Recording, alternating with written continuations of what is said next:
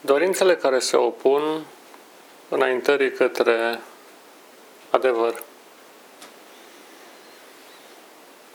Sunt o mulțime de dorințe care se interpun între noi și adevăr. Între noi și Dumnezeu. Între noi și ceea ce trebuie făcut. Între noi și eternitate. Aceste dorințe sunt ca niște mlădițe, de fapt chiar sunt mlădițele crescute din semințele copacului binelui și răului, care a pătruns în natura umană atunci când Adam și Eva au ales să se despartă de Dumnezeu. Aceste dorințe unele aparent nevinovate, au o capacitate destructivă enormă, ele fiind sub spectrul blestemului morții. În ziua în care vei mânca din acel copac, vei muri.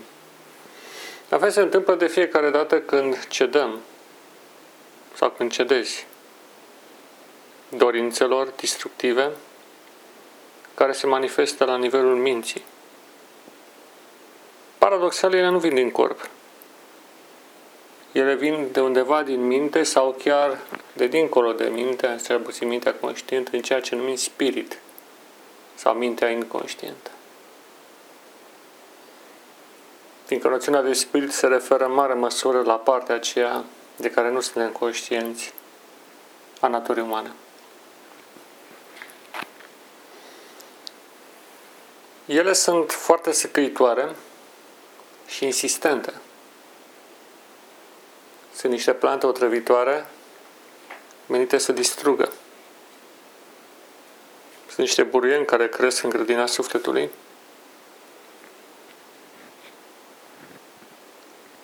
Practic, compromițând și diminuând vitalitatea, crescând asemenea unei buruieni pe un copac frumos, și încercând să-l ucidă. Aceasta e misiunea lor. O misiune ucigașă.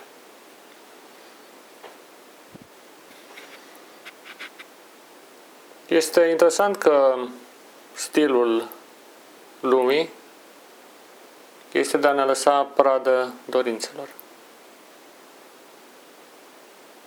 Dorința de câștig, dorința de a fi primul, dorința de a grămădi cât mai multă avere, dorințele sexuale, toate sunt pervertite. Dorința după mâncare, mai ales excesivă sau cea care nu trebuie, trecând dincolo de apetitul normal, sunt multe. După viciu. Sunt multe. Ele vin din partea inconștientă, partea numită spirit. Și în momentul când ajung la nivelul conștientului, ele sunt foarte săcăitoare, ne domină și ne bagă pe un mod automat, impropriu zis automat.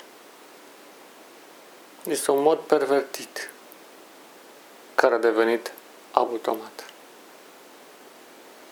De fapt, când analizăm prin conștientizare conținutul vieții, nu încercăm să înlocuim un mod automat cu un mod conștientizat.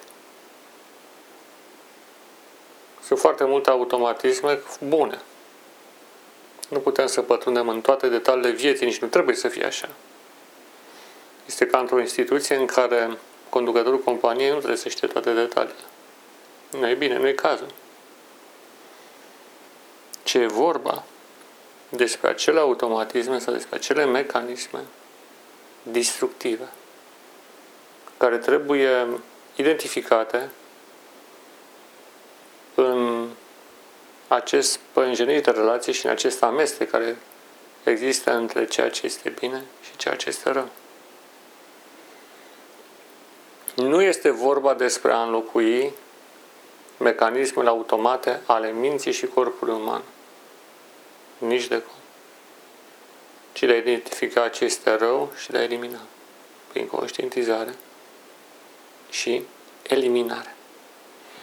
Un aspect important introdus de gândirea biblică se referă la cel de curățare, eliminare,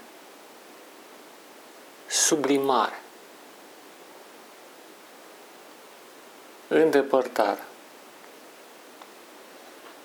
conversie. De fapt, curățarea adevărată este o conversie. Actul extraordinar pe care Iisus Hristos l-a inaugurat a fost conversia.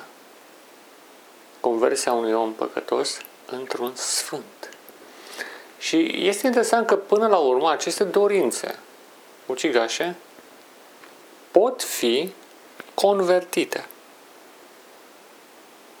Fiindcă ele la bază nu sunt neapărat destructive, ci sunt o abatere. Chiar și pomul cunoașterii binelui și răului a fost făcut de Dumnezeu. Nu l-a plantat altcineva. El nu poți spune că avea esență rele. Doar că omul nu era pregătit sau nu trebuia să guste din el, cel puțin atunci. Poate în viitor exista un moment în care Dumnezeu urma să-i spună omului, acum poți să gusti. Poate. Dar nu atunci. Și de multe ori, esența răului se manifestă prin exagerări sau diminuări al unei funcționări normale.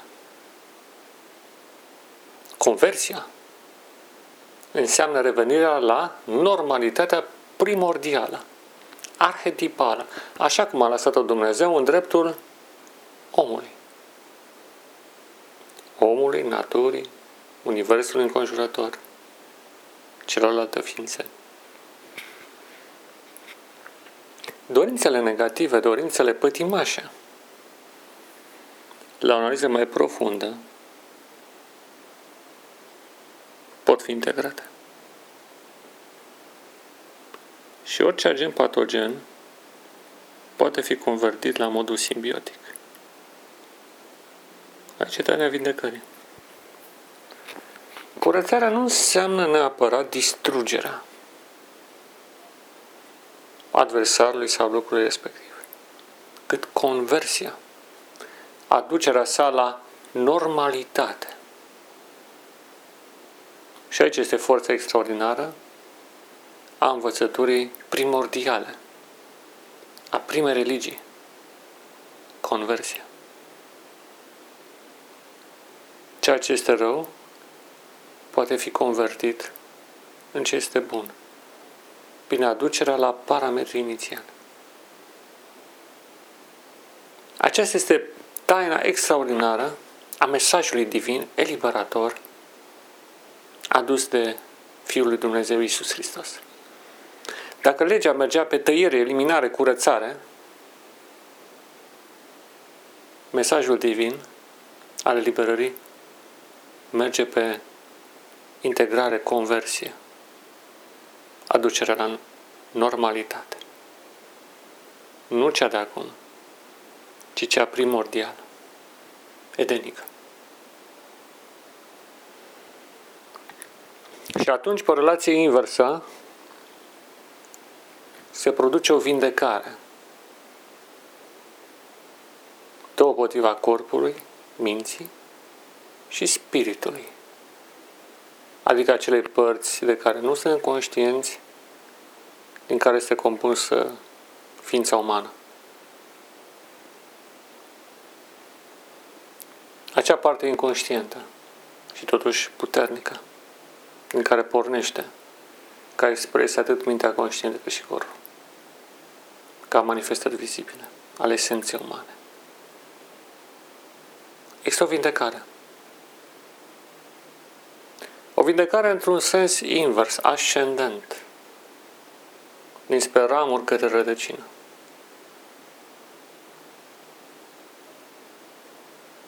Ceea ce a fost făcut într-un sens este vindecat în sens opus. starea de normalitate este adusă din nou la existență. Și acest lucru îl vedem în actul primordial al creației. Când Dumnezeu, pe o planetă pustie și goală, a adus la lumină o lume extraordinară și un om perfect. La modul practic. Când o dorință vine asupra ta, privește. Conștientizează. Pătrunde elementele componente. Distinge părțile. Și după aceea, aplicând imaginea corectă a acelei dorințe în forma ei inițială, lăsată de Dumnezeu, adu-o în acea zonă a originii și lasă-o să se conecteze în punctul inițial în care Dumnezeu a pus tendințe și dorințe nobile în ființa umană. Și această lumină ține-o până când întunericul dispare și ea se încorporează în lumină, dispărând într-un nimb. Această metodă poți să o aplici de fiecare dată când ești confruntat cu dorințe arzătoare care te împing către rău. Este o aplicare a pomului vieții în dreptul pomului cunoașterii binelui și răului. Care în esența sa nu este rău, ci doar a fost faptul că el nu era corespunzător pentru om, cel puțin la acea dată. Este o concepție care s-a dezvoltat în timp, în ceea ce mă privește, contemplând cei doi copaci, cei doi arbori. Inițial am fost tentat să cred că e un pom al satane, pomul cunoașterii bine și răului, că este un pom pervertit, dar în final totuși este pomul lui Dumnezeu. Nu se putea să fie ceva rău în el. Rău era doar faptul că omul nu a ascultat ca la momentul acela să nu guste din el. În mod sigur, undeva în viitor, el avea să fie dat și omului. Dar, grăbind-se, omul a ingerat niște substanțe care i-au provocat o perturbare profundă a spiritului, minții conștiente și corpului. Și în felul acesta, el uh, s-a îmbolnăvit de o maladie cosmică pe care, sau datorită căreia, cel rău a găsit intrare ca să stăpânească ființa umană și planeta Pământ. Omul este bolnav. Și pe această boală cel rău se inserează. Însă de îndată ce starea de sănătate este restabilită, corp, minte conștientă și spirit, atunci toată această cădere este anulată. Și omul s-a dus în postura în care ar fi ajuns dacă ar fi mâncat din acel pom atunci când Dumnezeu i-ar fi permis undeva de-a lungul istoriei. Încă nu, este, nu cred că Dumnezeu a pus un pom care să nu fie drept hrană pentru om. Problema era de timp și de loc. Adică de a gusta din el atunci când Dumnezeu urma să-i spună, da, acum poți să faci acest lucru. Cred că acesta este înțelesul corect, cel puțin așa cum îl văd acum. Când vine dorința ucigașa asupra ta, privește-o, vezi detaliile, conectează cu arhetipul ei, care nu poate fi cât bun, arhetipul primordial, la el mă refer, nu cel deformat,